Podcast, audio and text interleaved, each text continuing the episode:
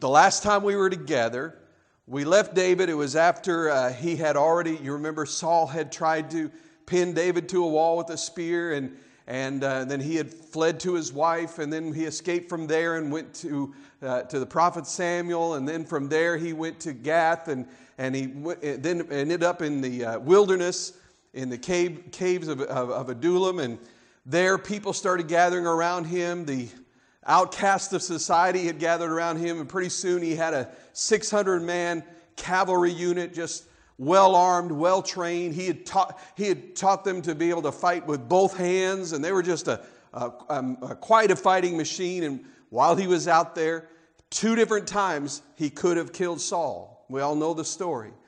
But both times he, he chose to, uh, to not take things into his own hand. He said, uh, the Lord, if the Lord has called me to be the king, the Lord will do it. I'm not going to be the one that's going to do it. And so he, he went through that situation, and, and even after those times when, when, uh, when he spared Saul's life, both times, you remember what Saul said? Anybody remember what he said? He basically said, David, I'm so sorry I was wrong about you. I'll go back home. And both times he ended up going back out and hunting David again. And so that's where we kind of left the situation, the story.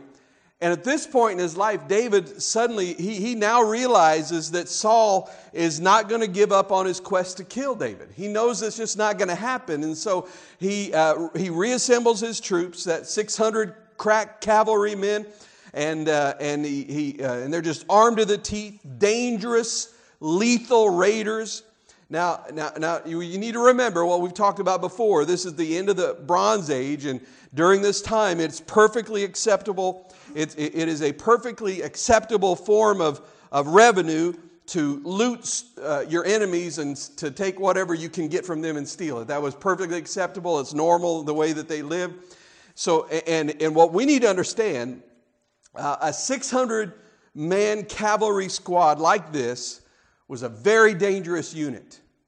And, these are highly trained soldiers, and, they're, and they are devoted to David and David alone. They have no country. You know, they've, they've had to leave their tribes for whatever reason. There, there's no constitution. There's no, uh, you know, they have no king. There's, they're not tied to any specific culture. They have no tribe.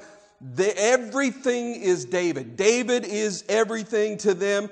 That's why they're there. That's who they're loyal to uh, and, and they're, it's just an amazing crew there. And David, David says, Here, here's what we're going to do. He said, uh, and, and, you remember before, how many remember the first time he went to Gath when he was running from Saul? You remember what happened then? Somebody tell me what happened. He had to act crazy. He, he had to humiliate himself to be able to escape from that situation. Now, he's going to make a decision again to go to Gath. But what's different this time? He's got 600 men that, that are a powerful military force. So this time he's saying to the, he's saying, listen, we're going to go back to Gath. And, and I went there once and they wanted to kill me, but now I got 600 mercenaries uh, by my side. And they're not going to tell me no this time. So David goes back to Gath but this time, uh, they, they hire him. They hire his band. They, they hire them as mercenaries. And so they, they, they tell him, uh, this is what King Achish said. They basically hired him. They said, We want you to raid into southern Judea, to raid Judean towns, to kill Jews, to attack. He wanted, they wanted him to attack his own people. Now, now there's a reason for that. Because, oh, King Achish, he was, he was a wily old devil. I mean, he was a smart guy. His thinking was if I can get David to, to, to raid Jewish towns and to kill Jewish people, he'll never be able to go back. And I'll have him where I want him for the rest of my life. So that's the reasoning behind it. And the, the, David agrees to it. He says, Yes, I, will I'll go, I'll raid the Jewish towns, I'll kill Jews, I'll bring the loot back to you, and, and, and then you pay us and just give us a place to live, and we'll, we can live here. And I don't have to worry about Saul chasing me anymore because he's not going to come into, into the city of Gath to try to get me.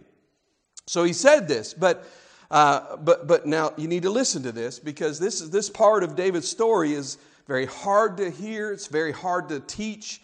Uh, you have to remember that David is not a 21st century Christian. Remember that? Uh, he's an Old Testament Jew at the end of the Bronze Age. And so David, he says yes to King Achish, but he devises a scheme. And so that he takes his band of men, and what they do, they ride out north like they're heading toward the Judean uh, area, the Israeli territory, and, and he heads north, and then they'll, they would circle around, uh, uh, uh, around to, down to the south, and they would then move into the Amalekite territory. And, they, and, and there they would find these little isolated Amalekite towns in the middle of the desert, and they would raid them. Now, and then, then, they, then after they'd raid it, they would circle back around all the way up to the north and then come in from the north. And David would show up and say, Hey, we raided these Judean towns. Here's the loot. So he's, he's playing King Achish for a fool. You know, he's pretending that he's doing what he was told to do. Uh, and, and, but somebody, here's the problem with that whole scheme. Somebody in David's army, I mean, surely eventually said, uh, and just asked a logical question, said, Yes, this is a great idea, David, but sooner or later, somebody is going to come and say, Hey, David and his men raided our town and we're Amalekites. Well, David, and this is the part that's hard to, to talk about, hard to hear. David says the answer to that is obvious. How do you keep a witness from testifying? You don't leave any witnesses. And so David and his 600 man cavalry, cavalry unit, they would raid down into the Amalekite territory. And, and when they would raid a town, and this is the part that's hard for us to swallow with our 21st century uh, uh, mindset, but they would raid a town and they would kill everybody men, women, children, every person, every human being. They'd wipe them out, wouldn't leave anybody there. They'd burn the town, they'd take all the loot, take all the livestock, anything that was of value, and, they would leave uh, that place and circle around back through Jewish territory and come back into Gath from the north and say, Look what we've done. This is all from, from a Jewish city. Now, Achish, the Philistine king, says, You know, this is happening. He's thinking to himself, they, the, the Jewish people, the Jews are going to hate David now. So He's thinking, I've got him, and he's going to be a mercenary for me for the rest of my life. Now, remember, by this point in time, David and his men, they are the dominant military force in the, the southern part of, of that territory. Uh, Saul is strong up north, but David, there's no band of men that can fight like David's men. And King Achish is saying, He's mine. I got him. I tricked him into doing what, what I, you know, he didn't think what the consequences would be, and he's thinking, I got him. And, and David, uh, uh, he, he's the most effective general that King Achish has. He, David is bringing in more loot than all the rest of the raiders, and, and Achish just loves David. But the other Philistine generals aren't quite so sure about him. We'll get to that a, a little bit later. We won't talk about it today, but a little bit later it kind of comes out that they don't really trust him the way that the king did. But David, he's just sort of running this ruse on, on Achish. And, and he, he's actually, what's, what he's really doing, he's going down there and he's raiding the Amalekites from the south. But then at the same time, he was protecting the Jewish farmers from Amalekite raiders.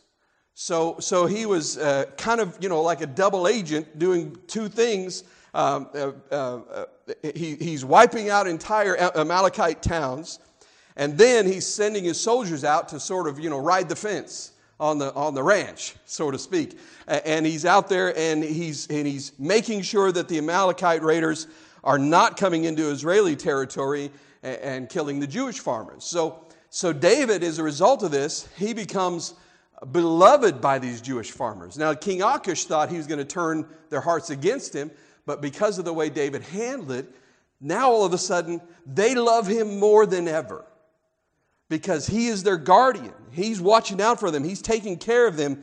And, and, uh, and most of them are from the tribe of Judah, by the way. It's a Judean area.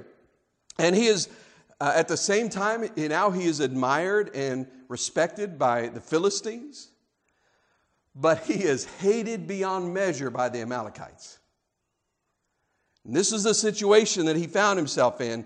Now, now from Bethlehem southward, David is He's, by now, he is the most famous military person in all of the Middle East. He's a free-wheeling, fast-riding guerrilla soldier with 600 men, uh, 600 man cav- cavalry unit that will do anything he says, and they're totally devoted to him.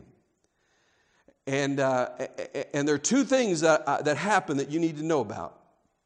The first thing is that he meets a woman named Abigail. I'm going to tell you the story about Abigail and how they met and what happened there. So, David, he's doing this thing where he's protecting the Jewish towns and he's raiding the Amalekite towns. And as he's doing that, the, he's uh, raising forage for his troops. He's out there, you know, you got to feed 600 soldiers, you got to take care of them. And so he ends up uh, uh, with his troops. He go, they go to send some men to a huge farm near Carmel with three, and they had 3,000 sheep on that farm. And, and he would go to these Jewish settlements or farmers and he would say, Listen, we're protecting you. Can you do something? Can you give us something to help feed the soldiers? Seems like a logical thing, and most people would be, Boy, I'd be happy to do that. So David says, you know, he says, We've been protecting all these farms. Go there and ask him for a contribution. Now, the problem was the owner of this particular farm was just a, a, loudmouth, drunken swine. He is just a total jerk. And evidently, his mother had some premonition on it because his name is Nabal. Nabal, the meaning of the word Nabal, Nabal is Hebrew for fool. Now, see, this is the kind of thing that makes me laugh. Because I'm thinking to myself, doesn't it seem fairly odd that a mother would be holding her baby and saying, What should we name him? I know. Let's call him idiot. You know? you know, it's just funny to me that they would do this. But anyway, that's neither here nor there. So Nabal, his response, he just humiliates David's men and sends them away empty handed. He says to the men, I never asked for David's protection.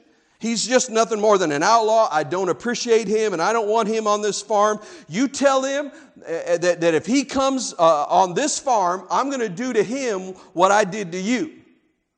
I mean, he's just stupid. Just think about this. You know, if you're in the parking lot of a convenience store after dark and a guy has a gun, you don't insult him.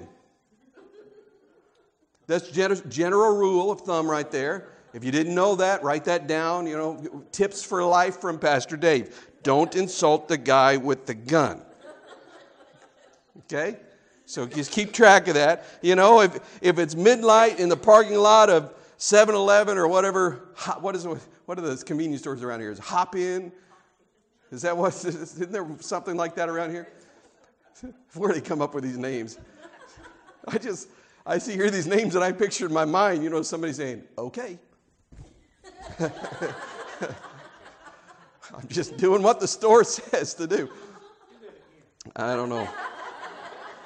I, I didn't have that much caffeine. I don't know what's going on, but anyway, if there's a guy holding a 45 caliber on you, you know, just be nice. All right, that's a good rule of thumb right there. So, so what did he do? Nabal, speaking uh, to, sending a message to the most powerful military leader in the region, the, the man who, can, who terrorizes entire cities. And he, what does he do? He insults him. He insults him and he says, You tell David to drop dead. Well, these men get back and give the message to David. You know what David's response is? Oh, yeah? Mount up, belt boys. Let's go. We're going to go. And he, he leaves, he leaves, actually leaves 200 men near their supplies. It takes 400 men and 400 of his soldiers. And he's going to, he's heading to Nabal's farm and he is going to, he's going to attack him. He's going to take care of this. He's going to say, listen, if he does, he, he thinks that, that he, we don't deserve something to, to feed the soldiers that are protecting him from the Amalekites. Well, and then he's going to return our kindness with that kind of uh, foolishness. He said, I'm going to take him out. He's just riding like a fury to the farm. And he comes around this hill as he's heading there, and, and all of a sudden, there in the, in, in the middle of the of nowhere, around this hill, he walk he right up, and there is this fantastic array of goods all left out for him. There's bread and, and there's wine and there's sheep and there's grain and raisin cakes and fig cakes and all of this stuff laid out there. And sitting there right in the middle of all of this is this beautiful woman. And David, I mean, you ever try to picture these stories in your mind? David, you know, just riding up is like, whoa, whoa, whoa, whoa. What are you doing here? You know, I mean, why are you out here? And, and she says, Well, I have the misfortune to be married to Nabal. And he says, oh, oh, okay, I got it. She says, My name is Abigail, and I heard what my husband did, and I know your reputation, and I knew what you were going to do. You were going to cut right out and you were going to kill us all. So she said, I'm out here to make an appeal. I've got some, some things to take care of your army, you take care of your men, but I'm out here to, to, to, to make an appeal to you. Now, Abigail's a little bit older than David, but she's very attractive and she's, she's uh, generous and she makes a gracious appeal. She says, she says, please take these things. Please don't kill anybody. And David is, you know, like, why, why should I not kill Nabal and everybody that's associated with him. And listen to her wisdom. She says, I know that you spared Saul when you could have killed him. Secondly, I know that you have never killed a Jew. And third, I know that God has called you to be the king. She says, when you come to the throne of Israel, you don't want to become the king of Israel with a fool's blood on your hands. She says, you let, you let God take care of Saul, so why don't you let God take care of Nabal? And David says, Oh, I like you. He says, You're good. And so, uh, as, we have, as we know about David, he was not immune to feminine wiles. And uh, he, he, he says, All right, I'll, you got a deal. And he loads up all this stuff and he, and he rides off. Well, Abigail goes back home. And, uh, and you know, Nabal's like, Where have you been? And, and so she tells him the story. She, she tells him what happened. She tells him, Well, you insulted David. I knew he was going to come after you, so I went out there to meet him. I took care of all the, all the situation. I took some stuff, gave it to him. He was on the, way, uh, on the way here to take you out, buddy. Well, Nabal, when he heard this, he was so struck with fear, he, he immediately fell sick. We don't know, maybe he had a stroke. We don't know what it was, but he immediately fell sick. And 10 days later, he's dead. Which is, to me, you read that and you see, you see the wisdom of Abigail because God took care of Nabal. And, and so, you know, word of that reaches David at, at uh, Adullam, and he, and he says, Oh, she's a widow now, huh? Go get her. Go, go pick her up. So Abigail becomes David's second wife. Who was David's first wife? You remember? Michal, that's right. Uh, Michal was his first wife. Now, where is she? She, she is now, uh, remember, Saul took her and then, and then gave her to be uh, the wife of a man named Paltiel. So she is remarried. Now, remember, ladies, women at that time, they didn't have a choice. When your dad, especially if he was the king, when your, when your father said, You're going to marry this man, you were going to marry that man. And so she's remarried to him. She's in her second marriage. Uh, and now David brings Ab- Abigail to be his wife. And, and, of all of David's wives, and there, and there was a multiplicity of them, uh, and, and, the most admirable, the most noble, the most intelligent, intelligent woman of, of all of them was Abigail. And she had a great influence on David's life. Uh, she was a woman of wisdom and grace. She was an older woman, as I said, uh, and a beautiful woman. And it was a very wise choice for David. And I think he saw her wisdom in that moment, in that encounter, and realizing that uh, sh- she had a wisdom about her. So, so David, uh, now in this situation, now he's, you know, he's gathered this. He's, he's been running these, these uh, these looting raids, and, and he's go, grown more and more powerful and more and more wealthy.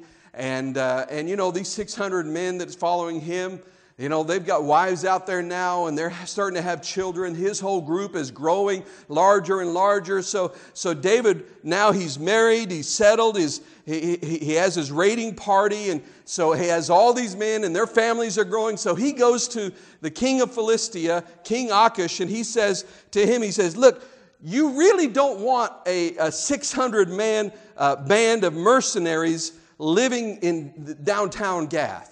Really, you don't, you don't want that, do you? He said, That really doesn't work. He, so David said, Why don't you just give us a town? Give us a city that'll be ours. So, um, if you were to stand at the city of Gath with your backs against the gate and look, look east and a little bit south, straight out there, there's a small town called Ziklag. And the king of Philistia says, that's a good idea, David. I'll give you Ziklag. And so, with customary uh, Philistine subtlety, Achish goes there and tells everybody, everybody you leave. You have to leave your home. It's not yours anymore. I'm taking it and giving it to them. And they just, uh, he throws everybody out of their homes and it says, you got to find some place to, to, to, live. And he gives David and his men, the people, uh, and his people, the city of Ziklag. And David and his army all move into Ziklag. Now, here's the thing. After all that David has been through, it, it, you look at this situation and it feels in a way that his destiny has come true. He's, he's like a small king now. People fear him. He's got his, his own town. He's got his own people. Uh, he, he, he has his own army. He just feels settled in that moment. And, and now listen to me on this. We, we, I mentioned to this about, uh, talked about this on Sunday in the message on Sunday morning. Before God's best and highest comes to you, a close substitute will almost always present itself. Like, like Terah, when we talked about Sunday, on his way to Canaan, and instead he settled in, in Haran, or Haran, however you want to say it. He didn't, he settled for less than what God had for him. And, and, and it may not be a bad thing, it just won't be God's best. And that's why sometimes a good thing can be, be the enemy of a God thing. Because it's better than it was, it's better than what you, you know, it's a lot better. David, he's in a lot better situation. He's not running around and living in a cave and running from Saul. It's a lot better than it had been. This is the best moment of his life since that whole thing with Saul exploded in his life. It has never been better in his life up to this point in time after that whole situation. And David could look at that and say, excuse me. David could look at that and say, this is a good thing and he could settle there. And it's not a bad thing. It's, and it's so tempting to settle, to accept second best, and to fool ourselves into believing that God's destiny has finally come to us. And, and we reason like this. This, you know, we say, this isn't exactly what I thought God said to me, but it's pretty close. And after all these years of waiting, I could get used to this. I'll just settle for this. The problem with settling for pretty good is that it may cause it, us to miss what God actually has the real blessing that He has for us. And when we settle for nearly there, then we never get there.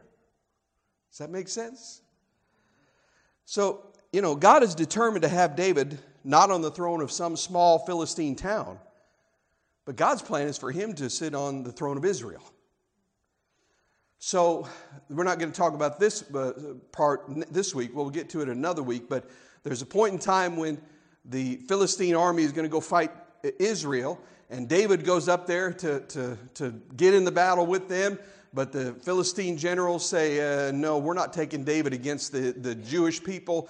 And so King Achish sends him back home. But in that process, by the time he gets back home, some of these things that he's done with the Amalekite cities, uh, it's, you know, the, the, it has come home to roost. Because what he gets there and what he finds when he arrives there, that, the, the, uh, um, the Amalekite army, some of the Amalekites, they probably, you know, more than a thousand soldiers, they had come and they had learned that David was now living in Ziklag and they raided the city of Ziklag. Now, all the men, all the soldiers are gone. Uh, and, and, so, uh, you, you know, they, they capture everybody in that city. They take them all with them. They take all the loot, everything they can carry, and then they burn Ziklag to the ground. Now remember, uh, uh the, these are people who, who did not like David. They were, this was a vendetta for them. This wasn't just a random raid on a city somewhere. This was, David has been doing this to Amalekite towns. We're going to show him that what's good for the goose is good for the gander. So David returns to Ziklag and it's, it's in ashes. It's just, you know, smoke rising and embers burning, and, and all the women and children have been captured, and, and none of those men have their wives or their children. Now, listen to this. Here's the thing if your only loyalty is to David, he's the king, he's the answer, he's the everything, then when there is a problem, he's the only one responsible. And so these outlaws say, We can't find the Amalekites, but we know where David is. And so they turn on him. They're going to kill him. And the next verse in this situation that David finds himself, he, he realizes these men are going to kill him because the Amalekites have come and in response to what they've done and he, under his leadership, they have taken their wives and their children. They're going to kill him. And the next, very next verse says, And David encouraged himself in the Lord. The ESV says, David strengthened himself in the Lord his God. Now, we don't know exactly how. You know, did he pray? Did he remind himself of all the times God had protected him in the past? You know, probably both of those things and more. He, but, but, but however, he, however he encouraged himself in the Lord, it worked. He, he stopped relying on his, on his own skills and his own ideas and his own experiences and his own abilities, and he began to look to God for strength. Uh, listen to this. When, when everything and everybody is turning against you, you know, when an emotional King Saul is against you, when the Amalekites uh, hate you, when the Philistines despise you, when your own people are trying to kill you, you will learn in the moment when everything is going wrong in your life that the source of your strength and the source of your confidence is what it always has been. In all of this raiding and all of this violent bloodshed and all of his plans, David had lost the voice of God that he knew as a little boy in the desert. And, and in this situation, David turns back to God. He encourages, he encouraged himself, he strengthened himself. And, and in the moment of your darkest night, in the moment of your greatest sorrow, in the moment of your greatest danger, in the midst of the fiercest attack that you've ever endured from the enemy, in that moment, the presence of God is closest to you. You feel His presence more than you. It's not that He's there and He wasn't there before, it's that you begin to realize how close He really is, and that if you will turn to Him, you will find strength that you did not have before. Well, David walks back after he encouraged himself into the Lord, David walks back to his band of 600 men and he says, Put your swords back, fellas. You're not going to kill me. We can find these Amalekites and we can rescue our wives. So follow me. It was a leadership moment. He says, Don't be stupid, fellas. I'm the leader here, and God is with me. Goliath couldn't kill me. The Philistines couldn't kill me. Saul couldn't kill me. And you 600 outlaws can't kill me either. God's got a plan for my life. Now get on your horse and let's go. And amazingly, what? You know what? Amazingly, they said, okay, let's do it. And so they mount up and they begin to follow the Amalekites. And they get out there in the desert and they actually run across this Egyptian, young Egyptian fellow. And he had been uh, a slave of the Amalekites. He, and, uh, and he had fallen sick. And so the Amalekites, they were on the move. They're trying to get away, get out of that area before David gets back. And so he was going to slow him down. So they just left him behind. So he's out in the desert wandering around trying to find some place to go. And they find out who he is and they say, Oh, so you were with the Amalekites. You were one of their slaves. Can you tell us where they are? He said, Listen, if you promise not to turn me back over to, the, to, to the, my master there, and you promise not to kill me, I will show you. And they said, Deal. So he takes them. He takes them where the Amalekite raiders are. And, and they had reached a place, uh, they had just crossed the, the brook Besor, and, uh, and they'd camped there. And they're, they're, you know, they're, they're just fixing to party hardy that night. They, they have all these captured women.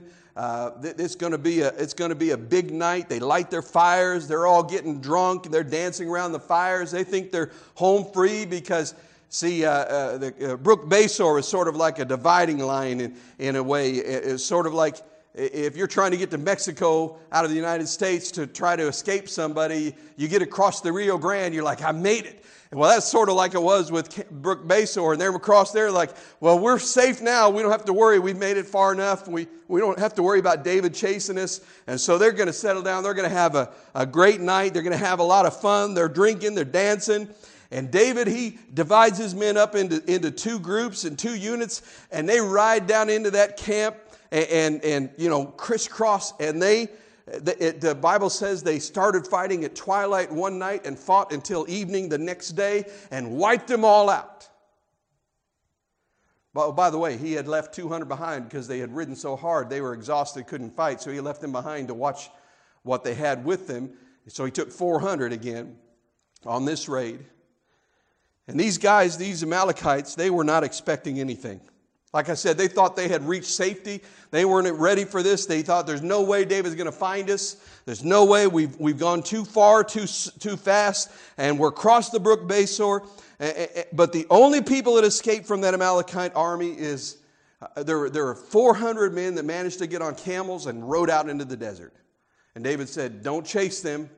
Camel can go farther and faster in the desert than a horse can, and we, we're not going to catch them, just let them go. So the camel unit escaped. That was it.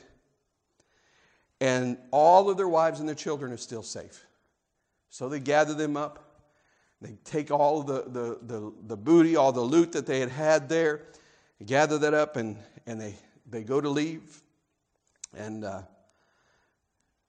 and, and head back to where the, those other soldiers were. Matter, matter of fact, this sets a precedent that was uh, uh, principle for Israel from that day forward. Uh, the 200 were there. When they got back, the 400 men said, uh, They can have their wives and children, but we're not splitting any of the loot with them. And David said, Yes, you are. If, if they were here guarding this, they deserve an equal share. And from that day forward, the Bible says that that's how they treated it. But listen, I, I want to kind of close in on this today. When you settle in for a short sighted distraction from God's settled destiny for your life, God can send the Amalekites.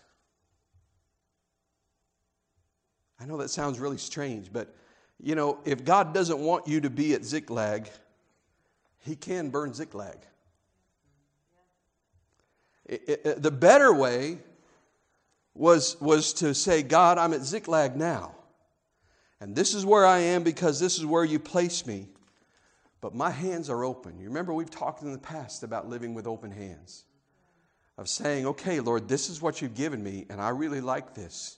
I really love this part of my life, but I'm not going to grasp it. I'm going to live with my open hands. And if whatever you want, then you, you can have it because you're the, you're the king, you're the Lord. And I let go of that. I'm not going to it's saying, Lord, I love this moment, but I'm not going to clutch this moment to my breast and say, This is mine. It's all yours. There's an old hymn I want you to consider as I close. It says, Henceforth in fields of conquest, thy tents shall be thy home. That hymn, hymn says that there is no building, there's no place, there's no institution, there's no organization, there's no thing on this earth to which I'm going to cling. All I've ever had, excuse me, all that I've got is all that I've ever had, but all that I've ever had is all that I ever need. And that's God, that's Him. And that's why we live with open hands. That's why, in that moment when it seems like things are better than ever before and we're, We're looking around, and Ziklag is a pretty nice place, and it's going better than it's gone for a long time. We still live with open hands and say, Okay, Lord, this is all wonderful, but I, this is not what I need. All I need is you. And if I have you, then I have all I need and I don't have to worry. So the only thing that we live with closed hands is by closing our hands around the hands of our Savior and saying, I'll never let you go. That's it. Let's pray together. Father.